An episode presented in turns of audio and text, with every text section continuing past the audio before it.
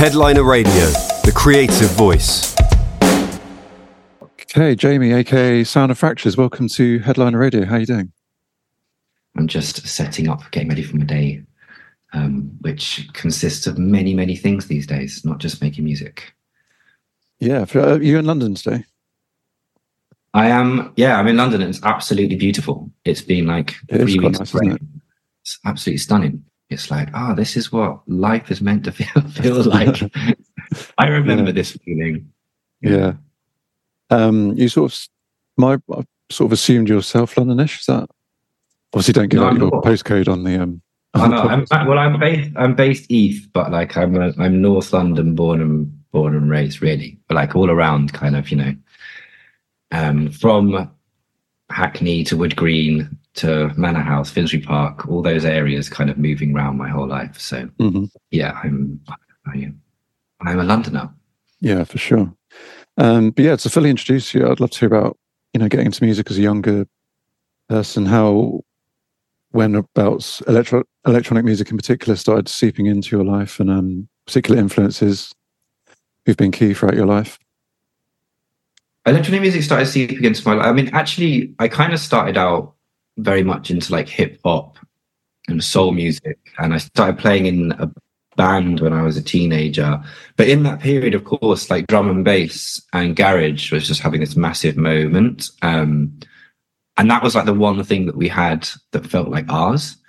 So I got drawn very much into that. Um, I was going raving a lot. Um, I guess the whole kind of like Bristol sound was really big for me. So I was already into things like Massive Attack and Tricky and um, Portishead and things like that because for me it kind of crossed over quite closely to, I guess, like Radiohead and UNKLE, and there was all those kind of things going on then that to me was really exciting, like mis- mixing like electronic music with what was like indie at the time, Mm. um, and that kind of just pulled me into the Bristol scene, I guess, like Roni Size um, and Reprazent um, DJ Krust and Die, and those that generation of drum bass producers. Um, I guess like you know on the peripherals of people like Adam F and things like that.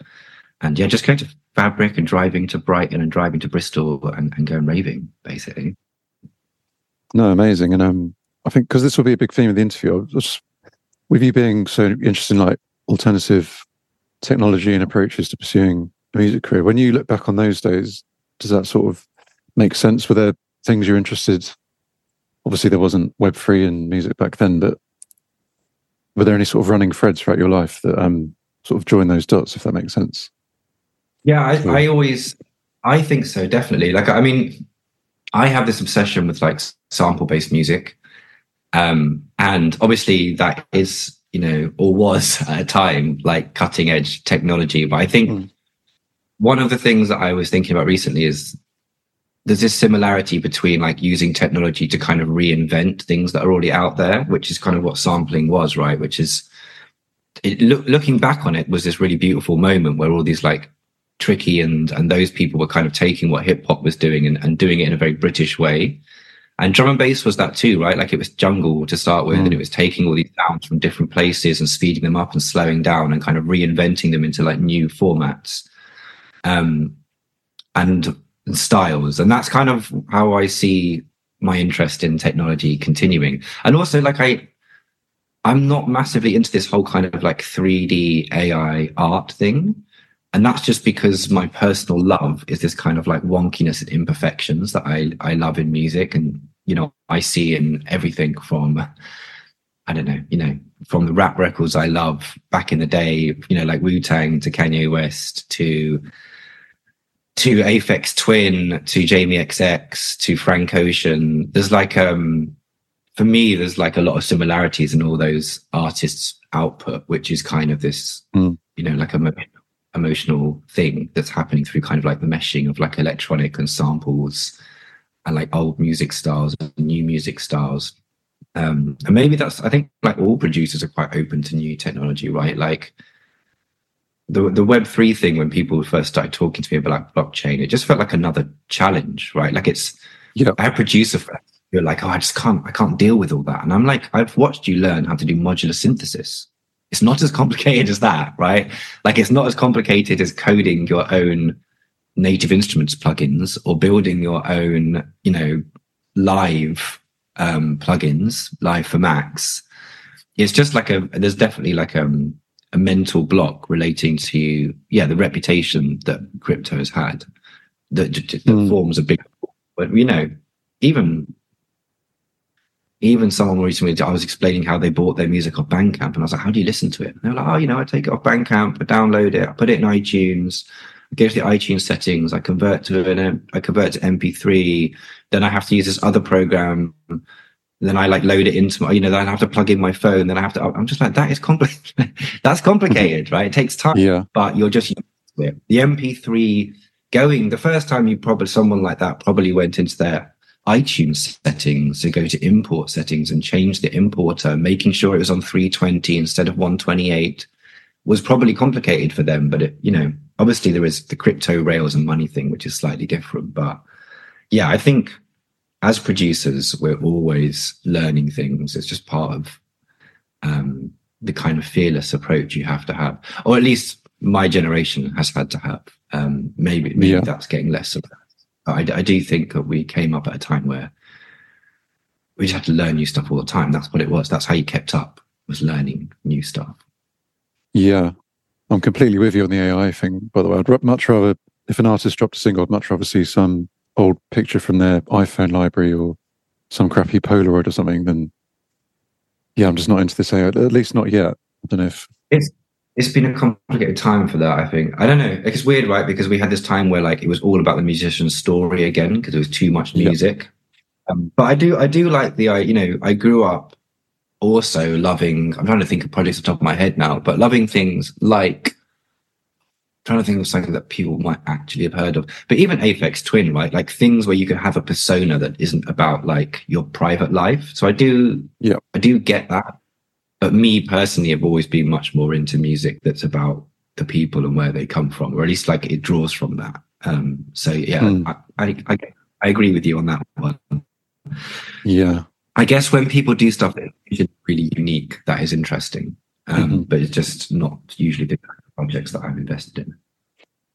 Yeah, it's so interesting. I'm also not a, not a gamer, and I think that's yeah. thing, right? Like the computer games growing up non-stop obsessively, but not in this like contemporary context of like being a gamer. Um, and I think yeah. that that thing as well of like worlds, like magical, mythical worlds and stories.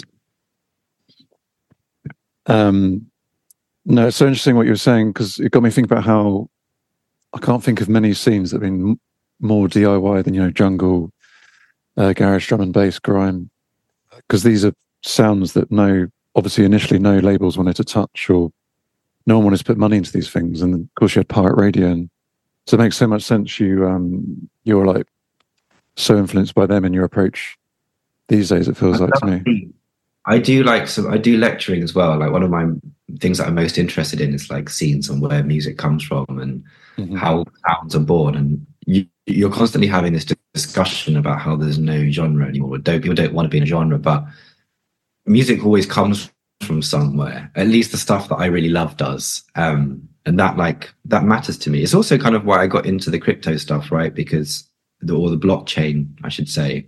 Um, mm. Because it was like a niche area that felt like, you know, basically a bunch of people doing something that everyone else thought didn't get that felt different and, and refreshing um, in the same way that new music sounds do. I think there's like a synergy there. Um, mm but maybe not, maybe not culturally in the same way, but definitely in terms of like, yeah, groups of people coming together with a shared interest and passion of something.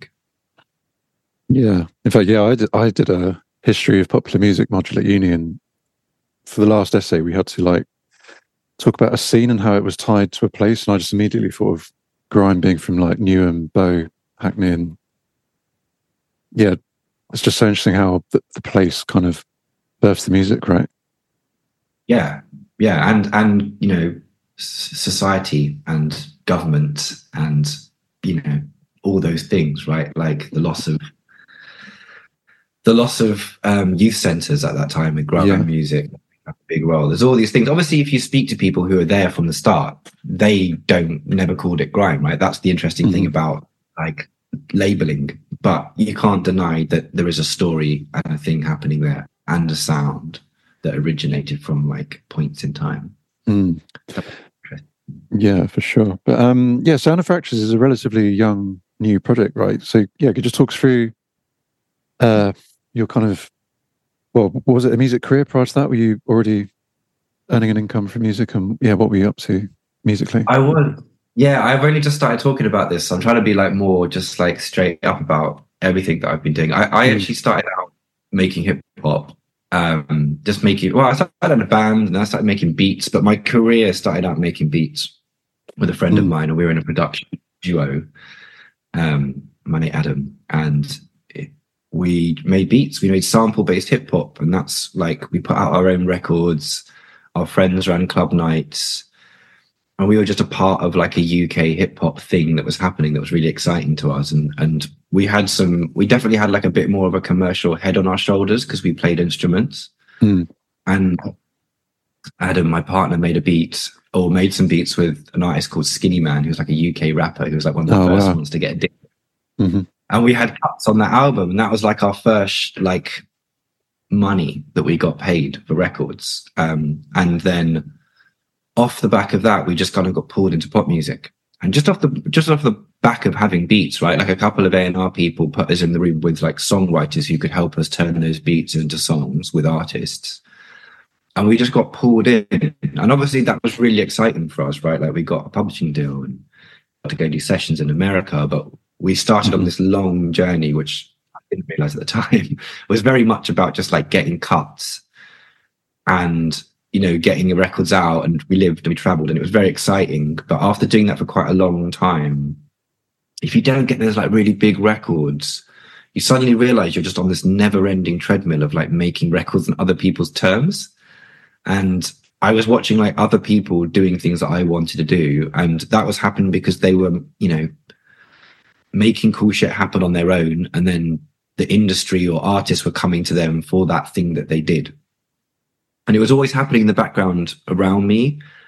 And i was just you know music is one of those things that everyone you just get caught up in right? Like i was getting caught up in trying to make money trying to be a successful music producer. And time just flies by really fast and you make hundreds and hundreds of songs and they don't come out. And uh, a lot of people are really cool with that and fine with it. And really i just realized i wasn't i wasn't really happy and i think that's because when writing a lot of the music was about like how i felt in that moment while a lot of people who make pop music are very good at just like churning stuff out is hmm. disingenuous, but very good at just like having that kind of approach of just more, more, more, making more, more, more, very productive in that way. Yeah, it's more like a blueprint, isn't it?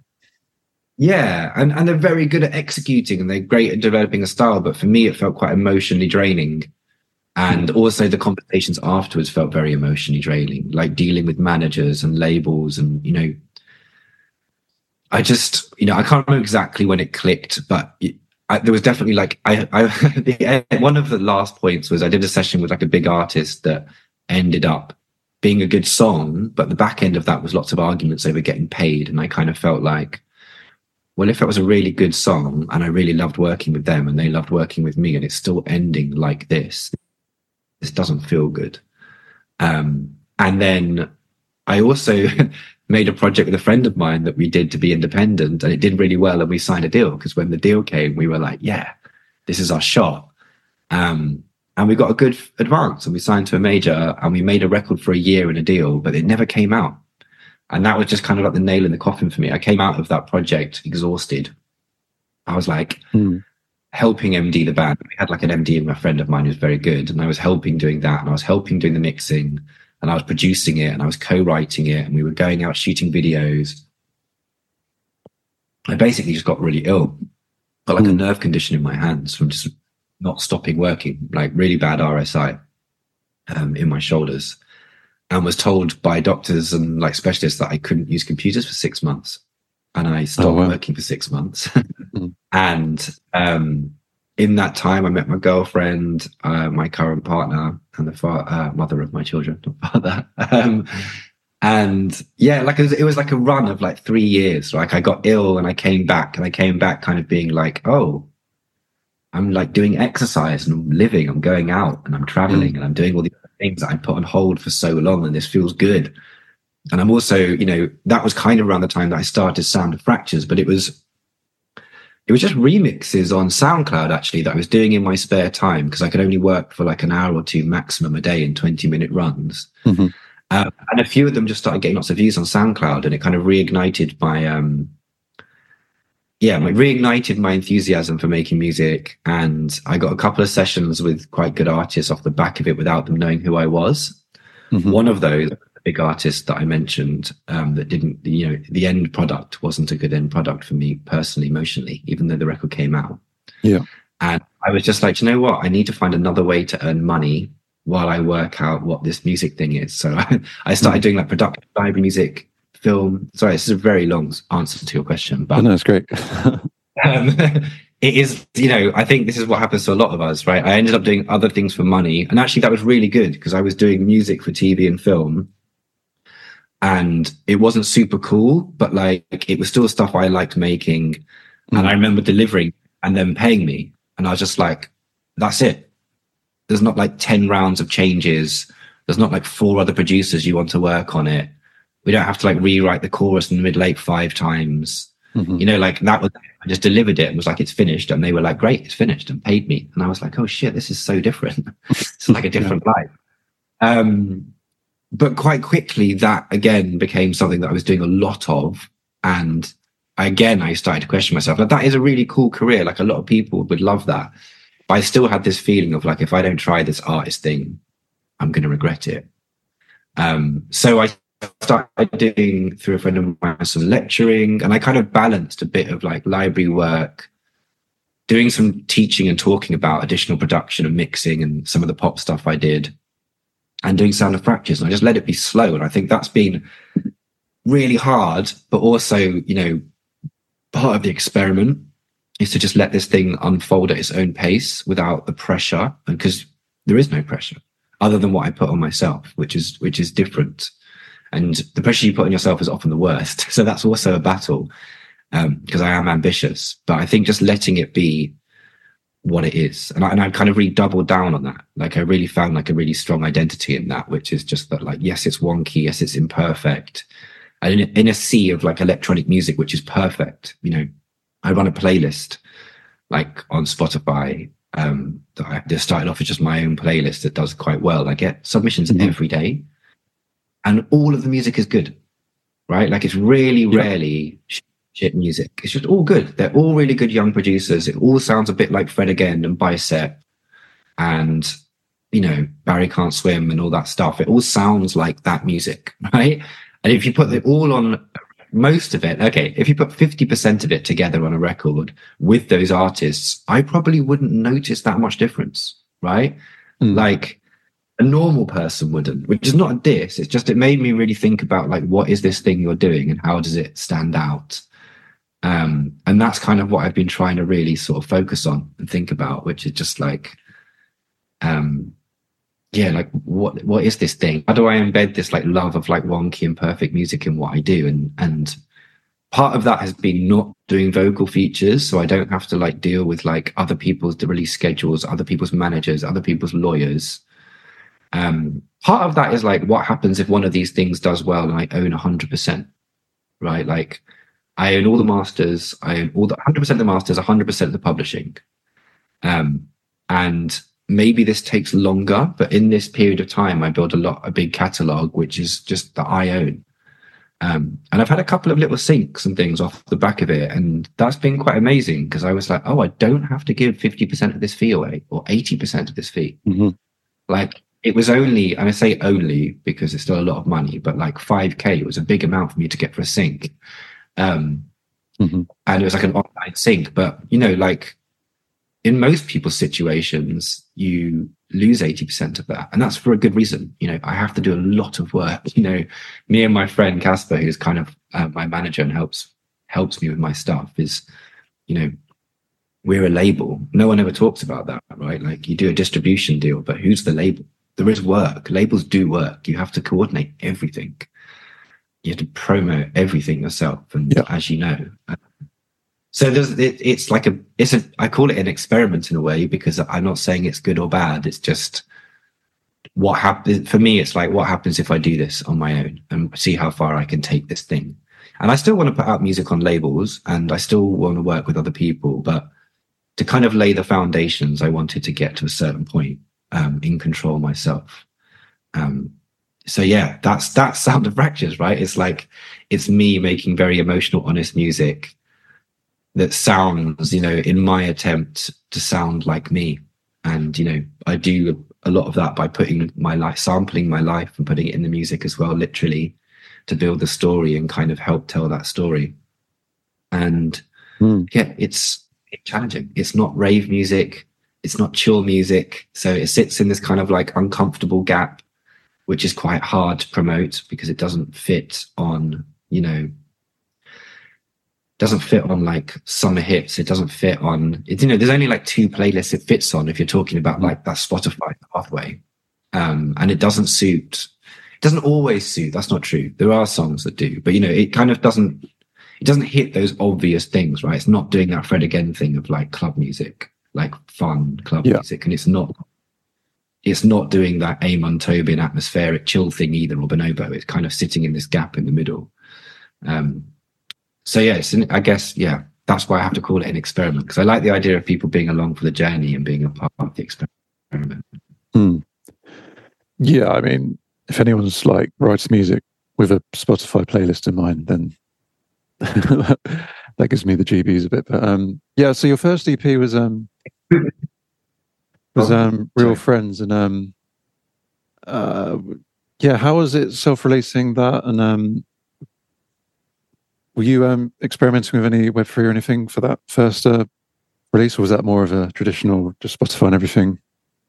It Release. became a, it became a combination. Weirdly, I put I put out the EP first, um, Mm. And I used some money that I got for some post royalties, and I was just like, if I take this other work, then I can use that money to put it into my music. So I just had like a budget. I used all my friends. That was kind of the point. Like, my one of my really close friends did the artwork, um, did the videos. Another close friend helped me master it the photos for the artwork were pictures from my mum's wall Mhm. and it was very much just diy you know the usual things using submit hub sharing it online and actually even it's crazy to think even in like three is it two or three years that that how much social media's changed even in that time right like Yeah.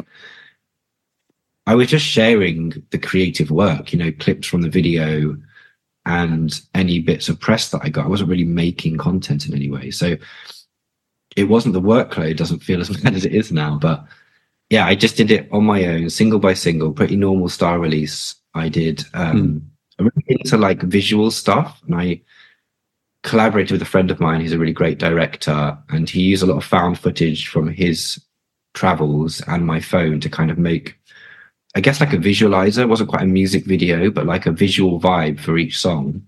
Mm. And uh, off the back of that, I just started to see some stuff on Web3. And I think it wasn't so much just like the, the fact that people were making money, but I was really into this idea of I was making these really beautiful collaborations where the music and the visual really related because I was like a really big fan of music videos. You know, like I love all those early like Radiohead, Massive Attack things where like you know or like Michel Gondry collaborations and things where like it's about this kind of like synergy between two art forms. Mhm. And I was struggling with this like oh I'm putting it on YouTube but no one sees it right like I can't promote both the streaming link and the YouTube link. It was like I didn't know where to put the small budgets I had. And when I found the Web three thing, I think I I quite quickly got my head around. I was very lucky to find like some quite like good circles of clever people rather than the speculative thing. And I quickly Yeah. kind of started to understand it as this like empty box. So even when I went into that scene, I was very much like an outlier because people were doing music and NFTs, and that meant a music piece of artwork and an audio file, just like Bandcamp, right? But they, mm. you know, the point was it like digital scarcity, you know, like artists can sell prints of their pictures and retain ownership of the original and still sell that. It still has value. And music had never had that. So people were really excited about that.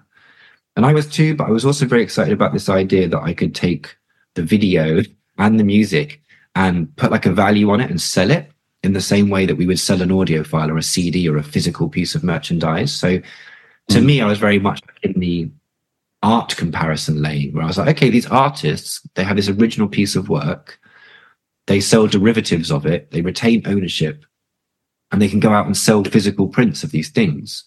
And I was like, we just don't have that as outside of vinyl, right? And vinyl and is very expensive to make.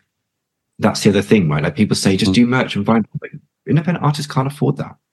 It costs loads of money to do vinyl and it takes months. And major labels have priority on production. It's just yeah. And you have to pay 25 pounds a month for Shopify. And you have to, you know, it's just it was exciting to have a digital item that you could sell and you know it could be rare it could be collectible. You could you could assign a you know a, essentially a receipt to it that said this is the thing um, in the same way that artists could. Uh, it just takes people a while to get their head around that but it was this thing of like okay there are people out there that value digital assets. They value buying things digitally. Um, what does that look like for music? And my first experience after sort of going in Discord a lot and just listening to people talk on Twitter spaces and like Clubhouse and just learning and just enjoying learning something different and new was that I just felt like the shackles had been lifted off me. I was like, every release is like you upload the song, you do it out now, you do a stream it now, you, you know, you do the pre-save, you send it to Submit Hub, you mail it to radio, BBC uploader, and then you just do it again, and you do it again and again. Um, and I was just feeling very constrained by that, and I was really excited. And my thinking on this has kind of developed a lot, but I was very excited about this idea of like, I can just put whatever I want in this box, this digital box, and sell it. And for me at the time, it was the visuals. So I did the visualizers with the music, and I put them on like a very open source, you know, common platform. And I just I wrote I wrote like a blog post for the first time about my story. Mm-hmm. And it was just a really interesting journey for me where like the, the people that I was chatting to started buying the work. And I was like, oh, you're buying this thing. And they're like, yeah, I read that post you did about your story. And it really inspired me and it made me want to support your journey. And I was like, that was just really different to me. I was like, that is really different. Like people are buying the music because they're into me as a person. They're into like this idea of who I am beyond the music and because of the piece of work. And they're happy to own both, right? They're excited about owning this thing, but they're also like, it signifies like, I don't know, it kind of signifies you're like part of this artist journey in a way that other stuff doesn't. And people don't see that yet. But I do think ownership is the next big phase of the internet. You know, being able to own and prove something um, will become huge, even if people don't understand that it's you know underpinned by blockchain but i think all of those things were exciting to me the fact that like people's instagram accounts were getting hacked and their whole career was getting dumped mm. you know mm. like we were just relying on all these platforms that had so much control over our lives and i just found this you know i was quite excited about this niche where i just felt like oh i can do I can do whatever i want right like i i was minting like demos right like mm-hmm. to copies of the very original like draft of a song. And people were buying it. And then when the when the main version came out as a single they were excited because they were like you know i own this little thing like owning an artist's sketchbook of a, of a painting. Um, and i guess the main thing being whenever i speak to people about this stuff is not all the deep complicated things. Is purely we are just doing things because of a system right? You know if you want to get really deep because of like major labels, right? They decided to monetize the audio file in a certain way. Therefore, the whole music industry is based off monetizing audio files. Mm. And that is entire lives, you know, is just like, do these numbers next to this MP3 go up or do they go down? Am I good or am I bad? Right. and yeah we know it's more than that, right? Like it's an experience and, and things like that. But it's very hard to separate yourself from that as like a young musician or any musician, you know, separate these ways that we've become accustomed to valuing our art from our experience of making it. Um, so like all of this stuff, as you can tell, it's like super interesting to me. Um, and I, I'm just trying to experiment. Yeah, like what, what, you know, what if we don't just do all these things? What if we don't think this way? But at the same time, I have to play the game, right? Like I still need people to hear my music. but yeah, mm. that that that web3 and it just felt very aligned, right? Real Friends was about like doing things on my own, telling a story, being rethinking what an independent career could be. And then I discovered this new technology, and it kind of was like the perfect timing. It made perfect sense to explore this world, a world where people cared about your story. Um, mm. In a time where I was trying to tell a, a very like honest, down to earth story, which was just one of a struggling musician trying to work out what the hell this thing is, how to yeah. make it work. Because the I love the title song um, "Real Friends" so much, and it's wonderful to see. It really seems to have taken off on Spotify, but people might see that as face value and think, "Well, it's doing well on Spotify, so why the need for all this other weird stuff?" He's into obviously, yeah, it's yeah. not. It's just increasingly not the answer. Spotify, isn't it? And um, so, but yeah, but I wanted to ask, what what was? Sounds like you were more experimenting with Real Friends. What was your first like Web3 release?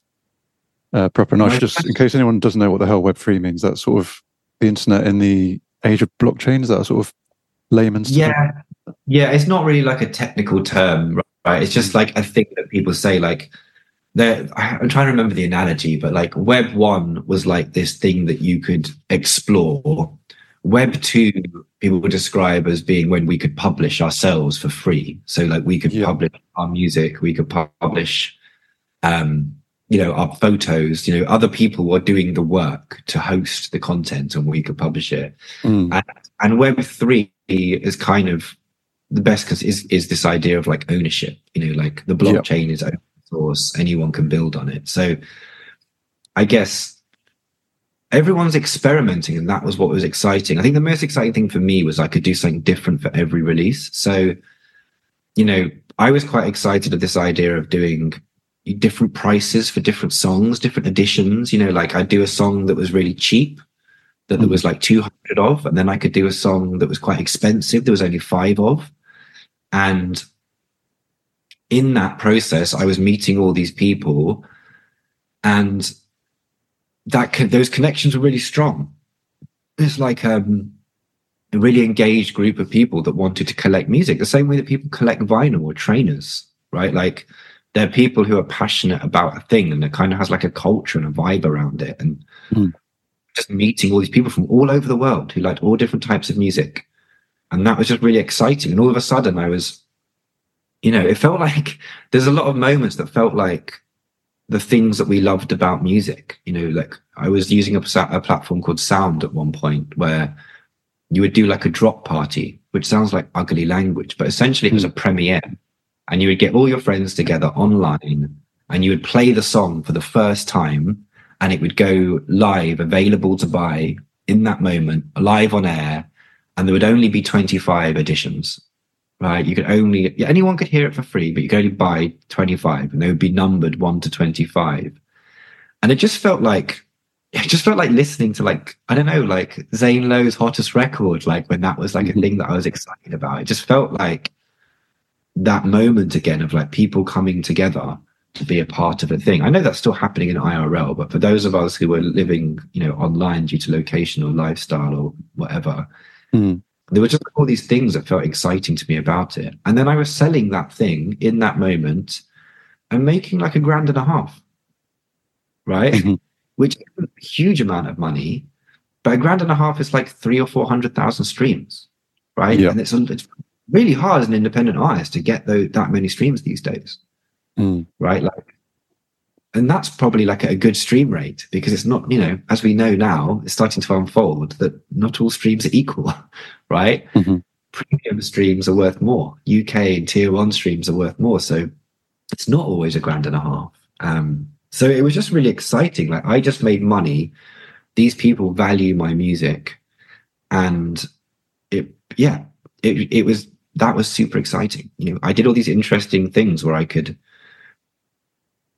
I didn't have to sell just the end product. It was almost like I was, it's almost like, I guess what people are doing with Patreon, where they're like monetizing the process, where I could, Mhm. I was creating like groups of work, which were like the original demo, my phone notes about like the concept of the song, the, Mm. des- the, the, for the original photos that were used for the artwork, and, and the final song. I'm making it like a package, like a digital package of like these kind of moments, almost like what you know on the inlay of an album. When I was growing up, you would get all this insight into the project. That was the only way you could get insight, right? They would have all these pictures of everyone in the studio. I loved that, and I think it's a bit like that, where it's just beyond just the idea of people collecting music. There was also experimentation. You know, each Mhm. week something new was happening. A few weeks later, someone would just try something totally different. And, you know, I did things like sell a song as a fundraise. You know, like I'm going to sell this song, it's going to be 100 editions, and the aim is to raise this much money to pay for my next video. Um, and you could just do it instantly with no middlemen. I could just upload it myself to the blockchain, put a price on it, and sell it directly to people. And everyone's like, yeah, it's the same as Bandcamp. It's not. It's not the same as Bandcamp. Bandcamp's great, but like Bandcamp takes a cut. Bandcamp's owned by somebody and they can change their pricing structure whenever they want. And you don't own it. You just get access to a download, right? And streaming's the same. And these things are not problems for consumers, right? No one cares about what I'm saying in terms of like, that's not a pain point for people Mm. but but it might be one day, right? Like you know, it we don't change streaming services very often because we don't want to move our playlists because we can't. But there's no real reason for that.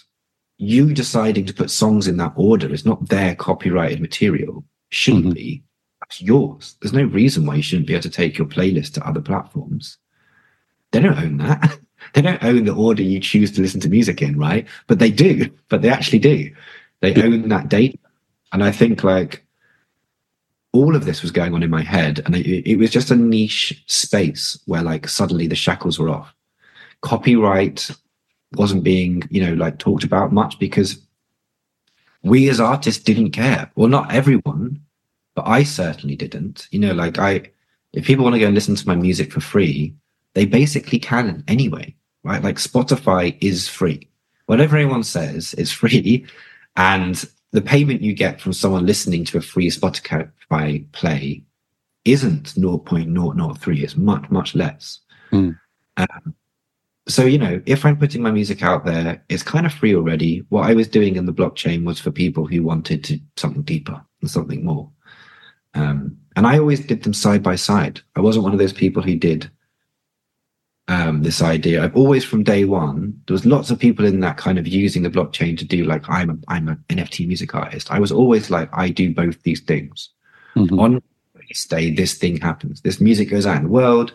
The video goes on YouTube, and if if you really want to get deep, there's ten copies of this thing that I've made on the blockchain that you can buy. And if you do buy that, you get access to like a chat group that I run, like a pass, and I share all my demos, all my workings, everything I learn about the blockchain. Anything you want to ask me about the music or how I promote it or what I do, you can ask me.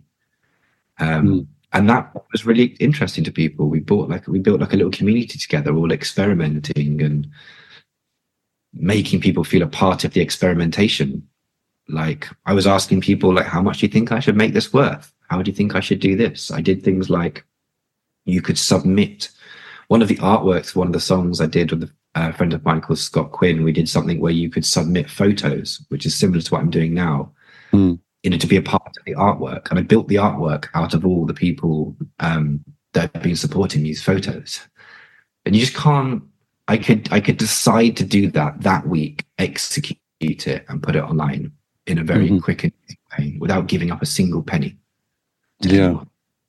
Um, I'm not saying I was making loads of money, but you know, I did sell some one of ones, right? Like I did make, you know, in the same way that we hear in the press of like Beeple and those kind of artists, I did make pieces of my work, like the original demo of Real Friends and the original demos of that EP, because they went on to then be like I mixed them and I got them mastered and I changed the arrangements to make them more palatable. But the original demos, as I made them, were like six minutes long Mm. uh, and didn't sound the same because of you know they were my demo mixes. And I still love those versions. And I was like, why do those versions not matter?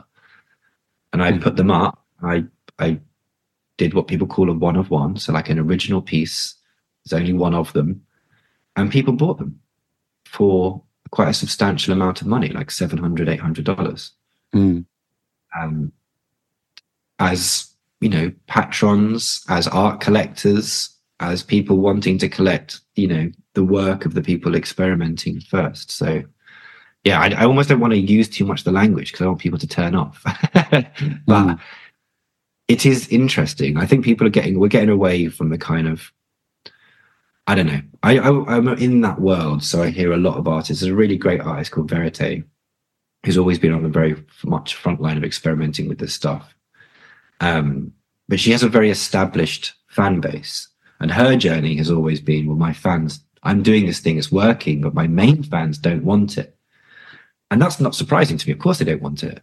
They're already consuming your music in a very Mhm. happy way. They don't have any interest in this at all. They, but I don't have a fan base, so I'm interested in like, what if I talk about this thing from day one? If you want to listen on Yeah. Spotify, listen on Spotify. Want to buy on Bandcamp? Buy on Bandcamp. If you want to explore this thing that I'm doing that maybe could offer some kind of alternative future for artists, or could be the building blocks for like a different, you know, way of creating value around your work, then come and join in and, and learn and be a part of it um, and explore it with me Mm. and that has been the journey. And it's kind of self-funded itself. That's been the thing that i tell people. It's not it's not paying for my life but it's funding itself right? Like i don't take money out of my you know my day-to-day life to pay to promote my music anymore. You know like i sell my music and i fundraise for my music partly through streaming partly through merch and partly through um the web3 stuff. Mm. So yeah and that's you know still what i'm doing at the moment Yeah, because I mean, before we get right into bubbles, and because in order to talk about bubbles, there's the Web three project that surrounds it. But yeah, firstly, how would you? There's people who inevitably going to have their guard going up hearing you talk about blockchain and Web three. Um, how would you kind of? I don't want to say sell it to them, but how how would you? Um, I guess yeah. Well, if someone was very skeptical or even gets upset by the notion of um, blockchain music, how would you? Um, yeah, how would you explain I- the I- reason you're doing the Web3 project behind it? my biased views are, you know like I come from a, a specific place of of you know I'm quite into punk culture Mm, and the establishment culture and the, the very basis of it is an infrastructure that isn't owned by anyone right? You know Mhm. like and originally people were excited about that because they could like s- create projects and fund them and spend money without needing a bank account which for like a lot of places in the world is really important right? Like people can't get a bank account without certain documents. And the blockchain was you know a way to it, well it's it took off publicly because it was a way to make financial transactions without any middle people um and and that's still that kind of like identity and concept is still like important because we are now starting to openly have the conversation all the time that the system we have isn't healthy right? Like we create content. No one likes to think of it like this but we sign away the rights to all of our photos all of our content to instagram and Twitter and tiktok right? We don't own any of that right the platform blocks our account cancels it that's it it's done right? Like that isn't hasn't been problematic so far because everything has been so fast to move the last five years. But but there is like a big impact of that which is that we are creating things for free and there is a guy at the moment in america largely you know zuckerberg or jeff Mm. bezos whoever these people are who are making profit right? But we don't you know you are putting content on Instagram. Instagram doesn't make any content. It's not a TV show. It's why they make so much Mm. money. It's not like Netflix where they have to make content that you like for you to go on there. Mhm. We're all just manufacturing work for a company that makes basically 100% profit, you know, Yeah. because they all they have to do is run a platform. And it's been a very exciting time because of this, because we don't have to pay to put the work up. But there is problems coming. And if in music, that's happening in Spotify, right? Their subscriptions are going up, but the model itself isn't really functioning well for like a healthy music world, right? Like all the money goes to catalog. And that's because catalog gets priority in our lives, but it also gets priority on the platform because of the people who own the platform. It's it's become very messy. Those platforms are unbeatable for discovery. No one's going to make a new Spotify, right? Mm. People might make a more artist friendly version of a streaming platform. There are some really great ones that are being experimented with, um, and music platforms, like I was mentioning, like yeah, Super Collector and Zora and all these places and Sona that are like a streaming platform, a different model. There's all these great things happening, but really the system isn't working, and there's really lots of there's lots of issues for that. I think my my thing to people who find it worrying in any way is that you just don't need there's this idea that you know people are worried about you don't need to have money to explore it right? Like there's lots of free ways to explore this ecosystem Mhm. of like independent things being built. I think independence is the main argument right now. Independence and ownership. That's it right like you- it doesn't matter about when people start talking about it, it doesn't matter about what other people are doing like it doesn't matter about this ape thing I, don't, I never really understood why people found it so offensive that people value things, right? Like billionaires buy dumb stuff. People with money buy dumb stuff that none of us would buy. Um, fraud happens anywhere, right? Like old people are just getting ripped off daily using telephones, right? Like people are stealing our bank cards. Fraud is happening everywhere. That's just like a, a bullshit narrative that people like to use. It's also happening in crypto a lot, right? It's happening everywhere. Um, but really, it's it's about sovereignty. It's ownership is the main thing. Is that we whatever you do on the blockchain, you own access to that data. That's it. That's and that's enough. Yeah. Everything you do, you don't own the data. Everything that happens on the blockchain is public. Is public, and then that's it. The the why that's useful to you is going to take some time to kind of find.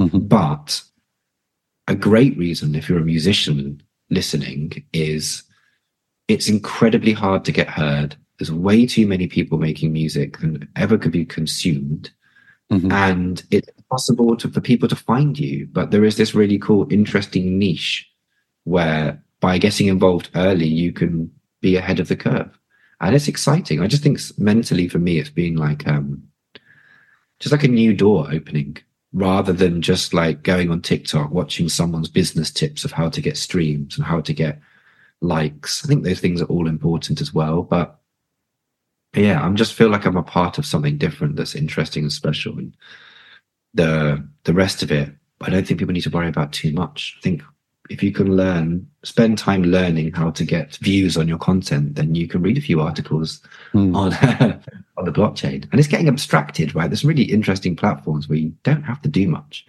You still have to go out and sell your music Mhm. right? There's there's no world where like people are just flocking to buy anything they find, but you own that. You're in control of that, and and it's always going to be there. And I think that will become more interesting to people as time goes on.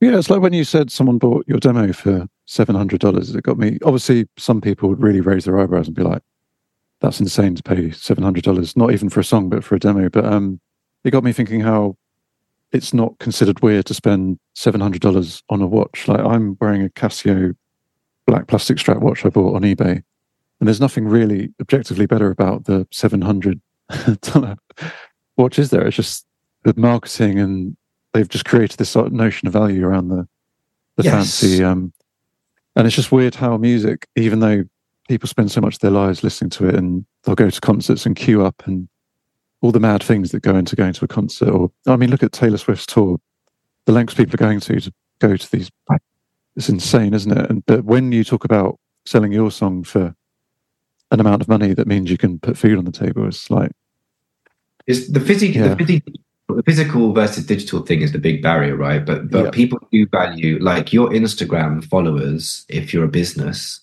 are priceless, right? Like Hmm. digital things do have value, but you, we just don't see it that way yet until they're taken away from us.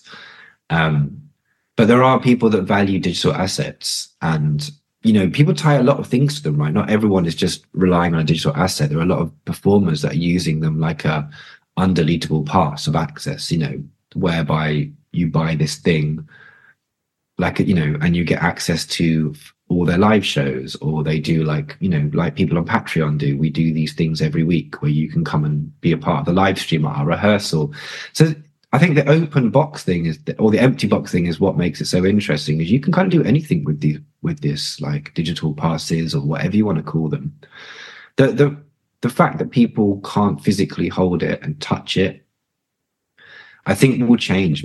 Art and the di- art has always been done better because it's easier to display a digital piece of art that you bought, right? Like me and you can't, but, but people who love that Mm. stuff can whether that's in their profiles socially or like in a digital frame it's kind of got like visual work has always had a um an advantage that way but i think for the blockchain for me as well like i'm not doing loads of songs on the blockchain right like Mhm. my current project isn't really about the song it's about like creating artwork together and like fundraising and and co-creating you know like using these new technology rather than it is about like i'm selling a song in a different way. So I think that's the exciting thing, you know, like I can you can do whatever you want with it. So many different things you could do with it. And it's very hard to find I love speaking to artists and being like, what could we do? Tell me the you know, tell me about your song, tell me what it's about, what's it inspired by, what does it mean to you? And finding an idea in that that makes it worthwhile to use this technology. Um, or interesting. Um, yeah. So it was great when someone paid for that thing. I think those people for them it's like um it's like buying any kind of collectible it, the fact that it's physical like people like yeah but i can take you know when people buy like a limited edition things they very rarely are like holding them and playing with them right even Mhm. my friends who buy vinyl they still listen to spotify way more than they listen to their vinyl Yeah. but they still have that ceremonial physical moment i do understand that but Mhm.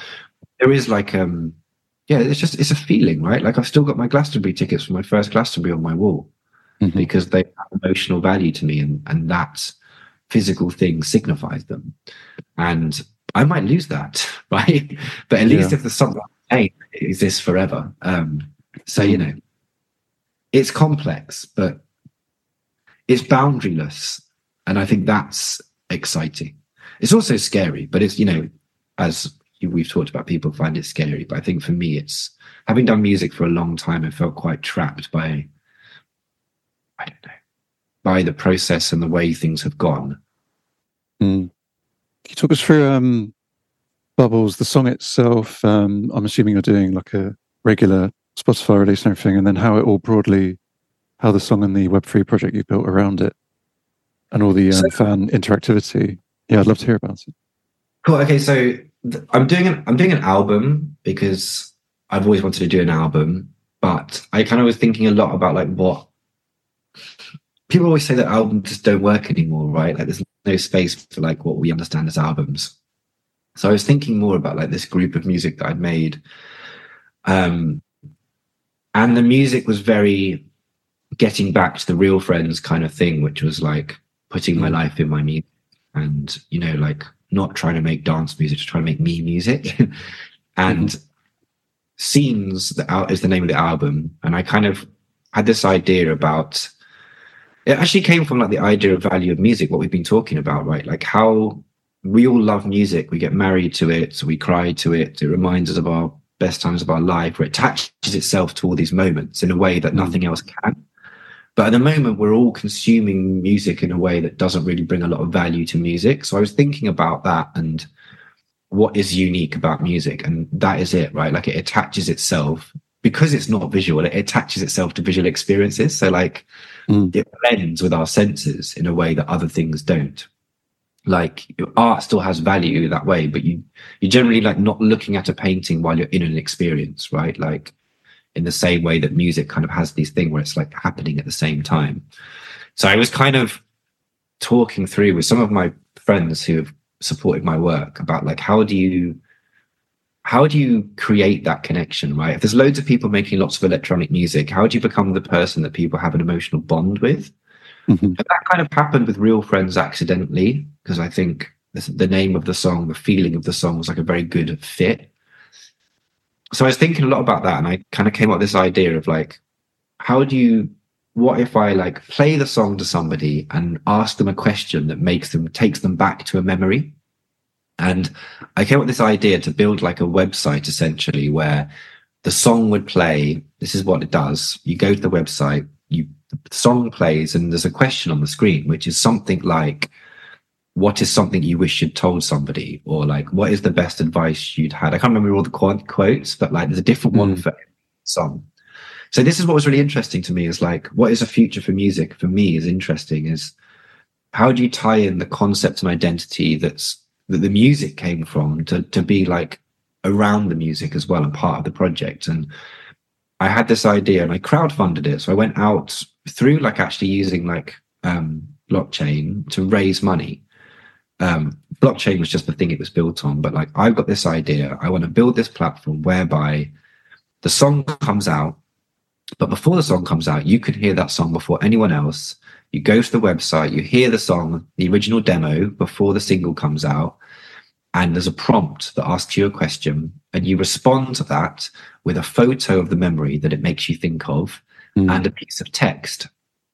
And because I'm very inspired by like 90s movies and indie movie culture, the outcome is like a custom piece of artwork. So like every everybody that submits, I make them a piece of artwork I kind of anonymize the people in the photo, um, mm-hmm. so that, so it's not like so people feel much more comfortable like talking about like personal memories. And yeah. what happens is you will everyone who takes part gets a custom piece of artwork. It's not on the blockchain, right? It's good. The whole point was is that like this thing is for everybody, right? Mm-hmm. There is an end. There is an end to this, which is like if you liked this thing, you can come and basically support my project by buying this using normal money, right? you can mm. Buy a copy of this thing and support the project. But really, it was just about like, can I make emotional connections with people? Um, and Bubbles is the fourth single. So for every song, there has been like one of these rounds, and the, every it changes on the website. When the single goes up and comes out, everybody's submissions kind of goes up in like a gallery, and you can go and you can read everybody else's submissions. You can see them all. Um, it's really cool to explore like all these different like personal moments from people that have responded to the question in different ways. And it's kind of like almost like a class photo, or you like, you know, when a DJ turns around and takes a photo of the audience, it's like a photo, it's like this moment in time where like all these people recorded their emotions in response to a song. And each song, the gallery gets bigger and there's more there's like a different question a different color for each round and that's the basic concept. It's like a, it's kind of like um it's almost like an exhibition that we're making together. It's like yeah. personal moments music coming together in this kind of like gallery like capturing it in time. Um and that's the idea. Each song it goes again. So um bubbles is another one of these songs where actually it's a sample of um, my mum playing with my kids. and I was going back through, and apart from the audio just being funny and making me laugh and wanting to remember the way that my two year old said the word bubbles, mm. it was like just one of those really cool moments where you're like, oh man, when you're that age, just like how how, how excited can you be about a bubble, right? Like mind blowing, just like unbelievable excitement at this thing and just that thing that you when you i mean when you're around kids or you know other things as well where you're like ah oh, that just pure emotion of like mm. nothing else exists you're not worrying about money and life and like your where you're going and how you're going to pay your bills it's just like that pure joy that you you often see really commonly in like little kids i was just thinking a lot about that and and I just I often just start a blank page with like a recording of a memory in a moment, audio wise, and that's how the song started. And actually, I kind of built like an arpeggiator that's reminded me of bubbles. And yeah the record was born through that this kind of idea of fun moment. And actually listening back to it i've actually been feeling like really emotional about it this week because um my parents are getting older right? Like i just suddenly had this realization that my kids might listen back to this in 10 years. And they won't remember they might not even remember my parents. I hope not but like they might not right? When you're 15 mm. You know they might not remember that how important they were in their life. So that's been quite interesting too for me to be like oh they're going to listen back to that and hear my mum playing with them one day you know on that record which is interesting to me as well. So yeah i guess it's an experiment. Everything i'm doing feels like an experiment with the emotional connection of music. Um and that's it. Yeah it's, it's free to take part. It doesn't cost anything um, one of the pieces of artwork I choose, one of the submissions that everybody submits, I choose to be the official artwork. So, like each song, the actual main artwork on Spotify and Bandcamp and eventually vinyl will be something that one of, I don't know if it's a fan or a friend or a listener has submitted, which I think is quite cool. It's kind of like, I'm not just putting my memories into these releases, everybody else is too. Um, yeah, and that's it. No, amazing it's actually been really hard. I thought people would love it. Mm-hmm. the people that have done it have been very emotional. I've had like lots of people messaging me being like, I haven't stopped and thought about these things for so long. Mm. It forced me to take a minute. I've had people telling me they were crying when they did it. Other people telling me they've like sent them to the people they wrote them about as like presents. Mm. I've had people telling me they're sending this one, the Bubbles one that's happening now as Valentine's gift. You know, like a, uh, I'd never said that openly to my partner before or like I'd never mm. said that to my friend, or I never really thought about how much they impacted me. So it's been like a very emotional journey. The hardest part, of course, is that what I've discovered is that people love the idea, but actually getting people to stop and think about an emotion is actually quite a hard thing to do. Um, and, and in that sense, it's really helped me find people who really want to support my journey. Not necessarily like super fans, mm-hmm. I, I kind of think that concept's a bit of a myth, but people a mix of people who either want to like really support this thing, care about it, care about what I'm doing, emotionally connect with it, or they got something from it, who have been through this process. And I've actually been able to, as an artist, give them something in return for that. And it's not like my face on a t-shirt. It's like I've made you a thing that has value to you. And I, and the, part of the experiment is like, does that make you care about the music more? Does that make you remember that song more? Does it make you just like stop scrolling when you see my video and watch the whole thing over other artists? I don't know the answer to any of those questions, but you know, I just felt like doing the same thing as everyone else all the time didn't feel like an answer. It just felt like I don't know. I don't want to say being a sheep because that's disingenuous again to like the fact that we're all doing this thing trying to make it. We all just want to make a living.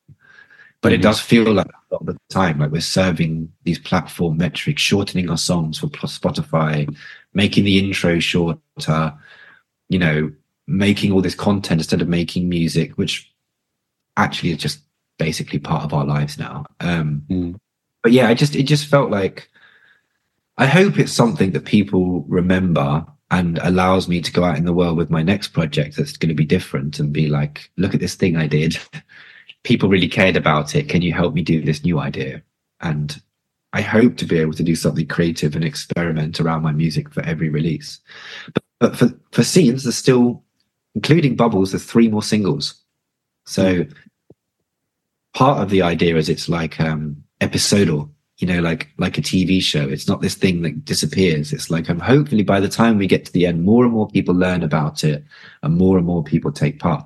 I mean, I I only really have the capacity. I, each artwork I make takes me like half an hour. So, like one of the rounds, we had seventy submissions. It took me days to make like all of these pieces of artwork for everybody. So it's been a bit mm. bonkers. Like, but I kind of, you know, I hope people look back on it as like an interesting idea that maybe as an example of how you can be creative in different ways around your music, basically. Yeah, because my reaction to it um, the reason it gave me a nice, warm, fuzzy feeling is because with the usual music release, um, it's just literally an artist saying, "Oh, please pre-save my song or go and stream it," and you're just asking someone to go and double click on a track on a platform. There's just no, there's like next to no connection. It's almost very cold. There's no investment on the part of the person, but you're like bringing people in, and there's just a sense of um, investment. And that's and the idea. emotional as well. I'm glad that that's how it came across. I mean, the the the challenge, obviously, that's my take, right? But I think what's been really interesting about it that makes it an experiment is we didn't know how people are going to react. Mhm. I found is that a lot of people say what you just said, um, but the alternative to that is is that like same with what we're talking about fears about the blockchain things is that people just don't like new things. It takes people a long time to get their head around new things. If you're a music fan Mm. at the moment and you're young, you hear a song you like, or you see it in a reel on Instagram, you click the link, you go to Spotify, you add it to a playlist, you move on.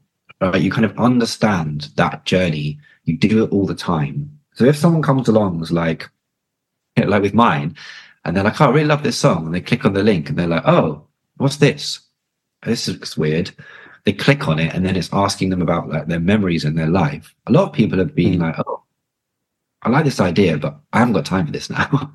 um, or, or like it gets emotional. They're like, I'll do this later, but they never do. So I think it, it's almost like um, it's become like I almost want to like reframe it as like an experiment, or like I don't even know what the word is.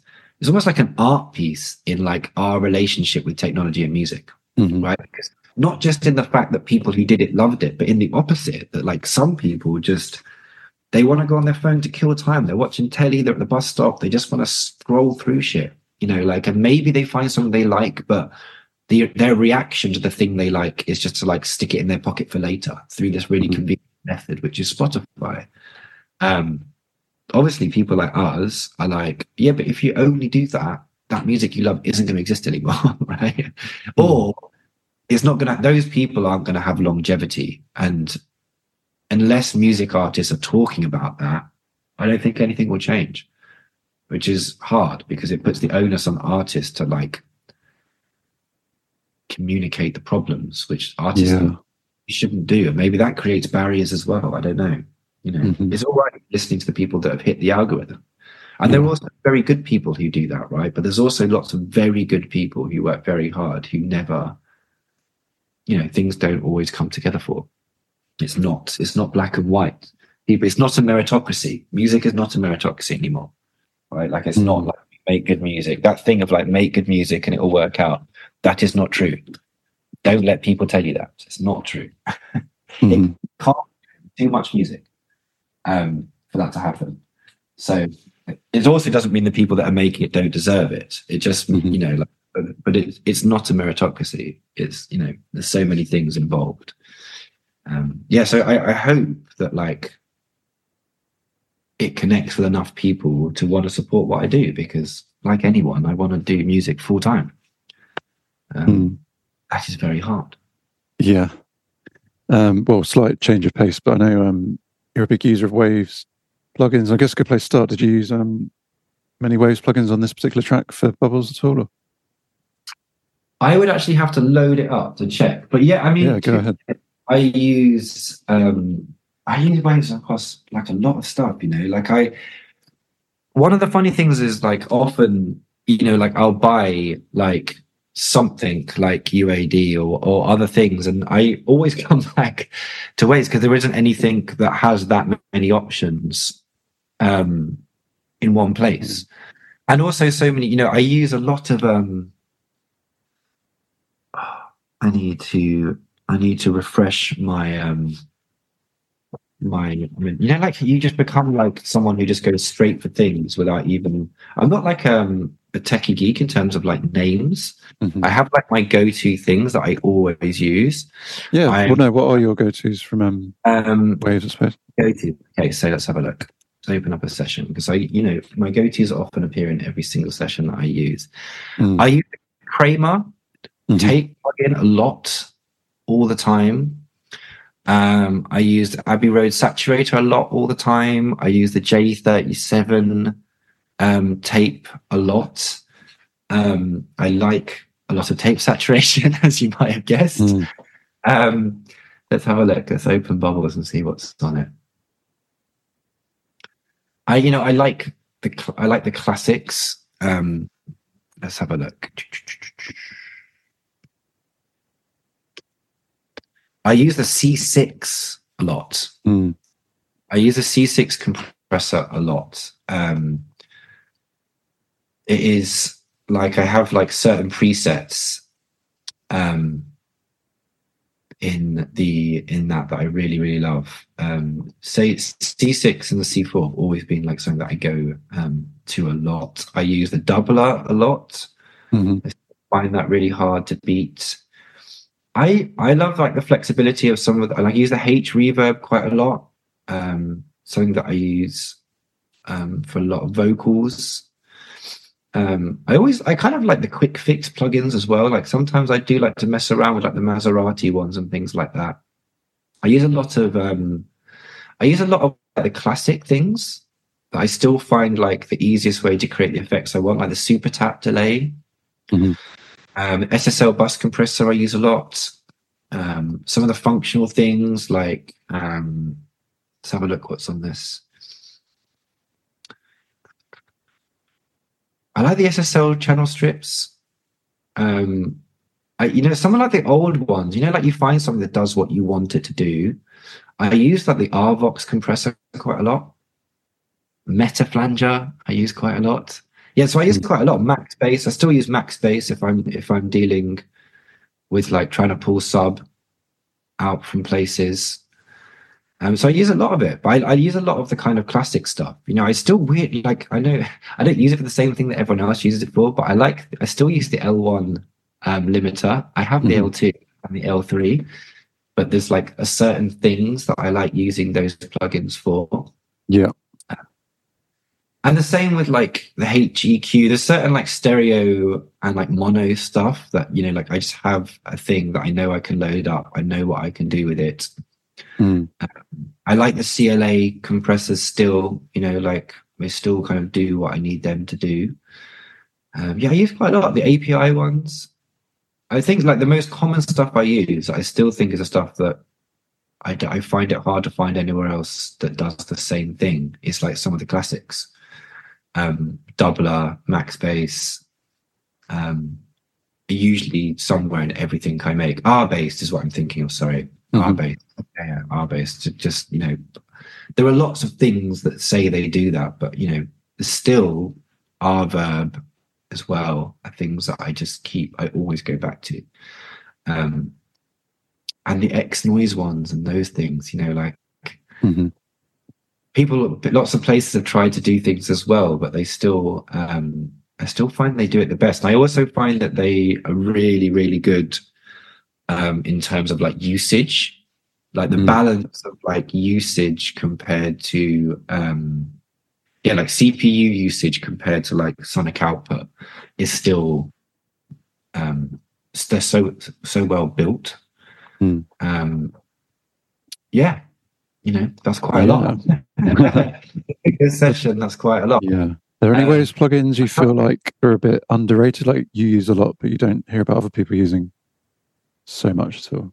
I think like you you know there is a lot of cheap options these days. A lot of cheap like plug and play options, and I think like in contemporary music, like young producers I work with are less bothered about like color. They they're less like bothered about like they just you know like they will have very very quick workflows and they're often copying other people online. Um Mm. and that has an effect on on where they go for what they use. You know like really they're not mixing as much right? Like and the way that like plugins are sold to them like new producers like that i work with a lot of my friends they are more concerned about what gives them a sound like a thing they've already heard right? Like they you know just like an you know they're very quick workers. And um maybe that's why. I don't know. I still i think like if i'm actually going to get like critical package sizes are a thing you know like they I think most producers still use waves, um, but you don't hear about it too much because I think like things like Soundtoys, they have like smaller bundles, and they also have like cheaper versions. And I and I may not be aware of them for waves. Mm-hmm. I still use kind of like the the initial packages I bought, right? Like I can't remember whether it was Mercury or Mm. which of the ones that I I I got originally. Um, but yeah, you know, same with any creative industry, right? Like creativity, you know, has changed. Like there's a lot of a lot of manufacturers. It's a, it's a very profitable business. There's a lot of people you making stuff. Yeah. So, yeah, it's like music, right? There's there's a lot there's a lot happening out there. Um, there's a lot of choice. You know, I I I still I imagine like every single mix engineer and mastering engineer I know would still um, have waves on everything. Um, Mhm. But in terms of like um, producers making beats, like beat makers, or like dance music producers, I have no idea. I have no, I genuinely have no idea. Still think like you can't beat some of the compressors and things, especially when you're dealing with vocals. I know, like I, do- I know definitely for a fact that most mix engineers are, are using waves. Um, so like producers I work with will use waves on um, vocals and things, but dance music, even pop music, right? Like a lot, even if you're like a young producer making pop music, you may not even realize how much the mix engineer is doing on your record. Like the, the labels are still getting a lot of additional production done and mix production done, and those people are using a different set of plugins to the to like the people like doing the creative side of making the music. Um, so yeah, I guess different strokes for different folks. There's, there's a lot, there's a lot of options out there. I mean, I find myself buying a lot of stuff and going back to the classics. Yeah. Um, Um, yeah, and I just wanted to quickly ask with, with uh, beats and synths and sounds, are you more of do you lean towards VSTs or hardware, or are you like a balance of the two? I have just gone. I have gone more and more. Um, I've got more and more in the box. I'm more and more VST um, AU plugins these days. I do have some physical, and I love them. But and I think it's become. do you know weirdly? I think like TikTok and visualizing your work, those things have become more attractive again. Yeah. In that, like, and also the amount of options in because there's so many options and so many places you can start. I think like physical has come back with like with like a lot of producers I know because it's there's almost too many options online that they can just start with this thing and make a sound and you have that kind of physical connection with it that Yeah. you just can't beat. But it's really expensive. Like if you go online and look at some of the people that are like my peers that make music, you're I know they're not buying that, they're not making their living off their dance music because you know they can't afford thousands. You know, there's like ten grand's worth of synths in their studio, and they're on their fourth single, which has got four million streams. Right, like you're not paying rent and for food and and buying all those synths off dance music. Like unless you're really really good, of course, and DJing lots and doing all those things. Um, so yeah, I think it's made a massive comeback. It's really common now for like a lot of the cool um, people around me to have like one or two good bits of physical gear. I still just like, I still just love to be able to come back to everything I do. And I think I put a lot of my realness and wonkiness in comes from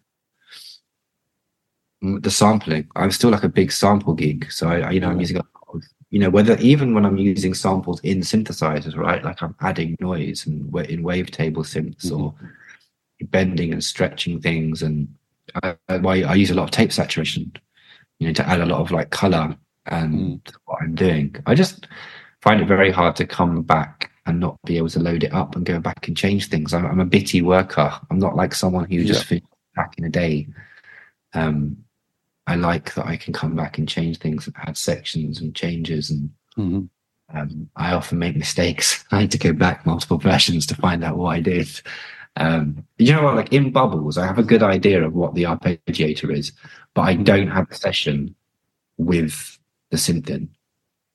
Like I bounce down this audio, froze it in Ableton or whatever, and um, I don't know what it is. I, I think I'm pretty sure it's Diva, but I can't get back to that.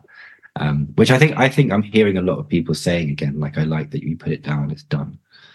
Um, but buying synths is very expensive. It's a very like, let's keep it real, like middle Yeah. class class thing to be able to do, right? Before you before you pay money for music. I come from that background too, right? Like my parents helped me buy my first guitar and things. It's not a diss. It's just there's a reason that grime sounds like grime, right? And it's because Yeah. people access to a Some of them are literally making it on PlayStations and Yeah, yeah, like free like release that stuff. What was available on crack, right? Like what Yeah. what could we get, and like what, what are the tools that we have available to us? But that's how really exciting stuff happens. That's how Mm. hip hop happened.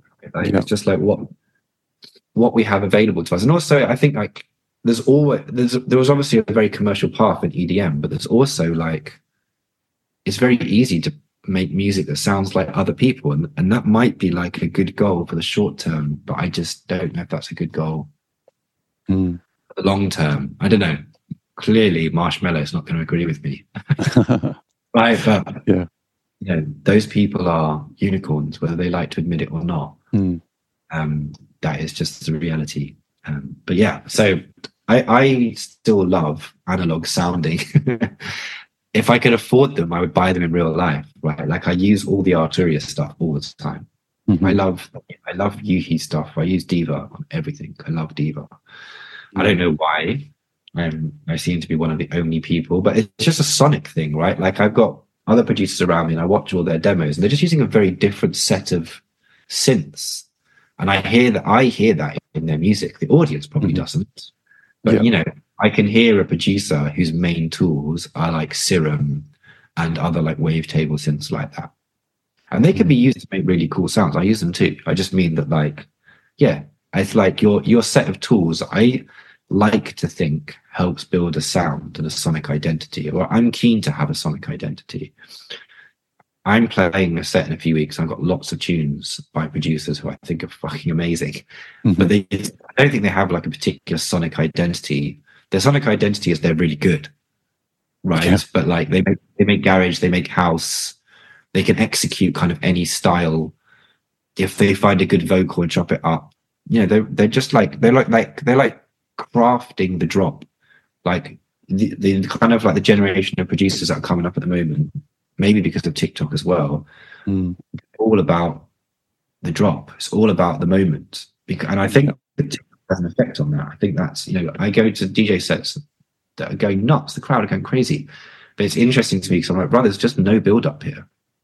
Mm. It's like one and a half minutes of every song. Um, and I think that is a probably just, you know, society, right? Like we're just consuming Mhm.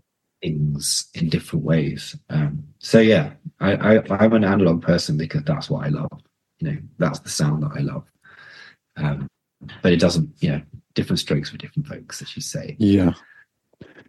Well, Jamie, thanks so much for your time. I know we've gone down some very big rabbit holes Yeah, there. Um, yeah, how's um, how are things looking the next few months? And and, and also, I'd love to ask if um, if someone's brand new to you, is there like a song or project or EP you'd love to point them towards as a great intro- introduction to Sound of Fractures?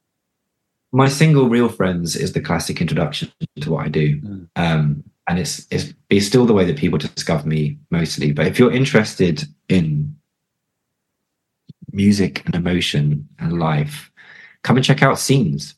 You know, it's I've tried to build a world that you can come and check out. Anyone can. do. It doesn't cost anything. It just it's the link in all my bios. Just click on it and submit a memory and come and take part in the project. Be a part of the group photo um, when we all look back in time at this period. Amazing. Yeah, and then and and then, do you know what's next after scenes at all, or is that not lined up yet? Um, I've got some music. You know, I, I'm thinking about doing like a collaboration with a label. You know, doing a release with a label for the first time. Maybe just like a single or something, just to open up my world. I've got a gig in Paris in a couple of weeks at a really cool festival called Le Sous Radar, which I'm excited about. Um, I haven't been doing many gigs or DJ sets because I've been trying to focus on uh, music.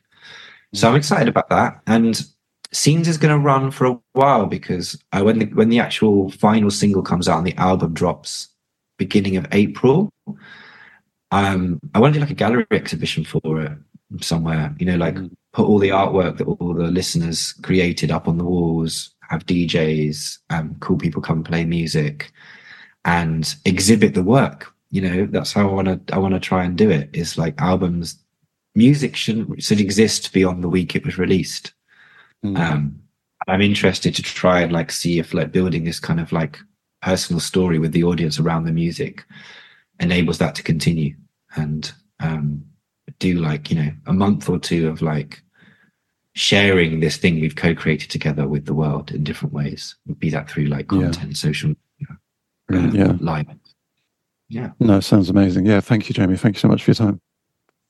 Thank you for having me Headliner Radio, supporting the creative community.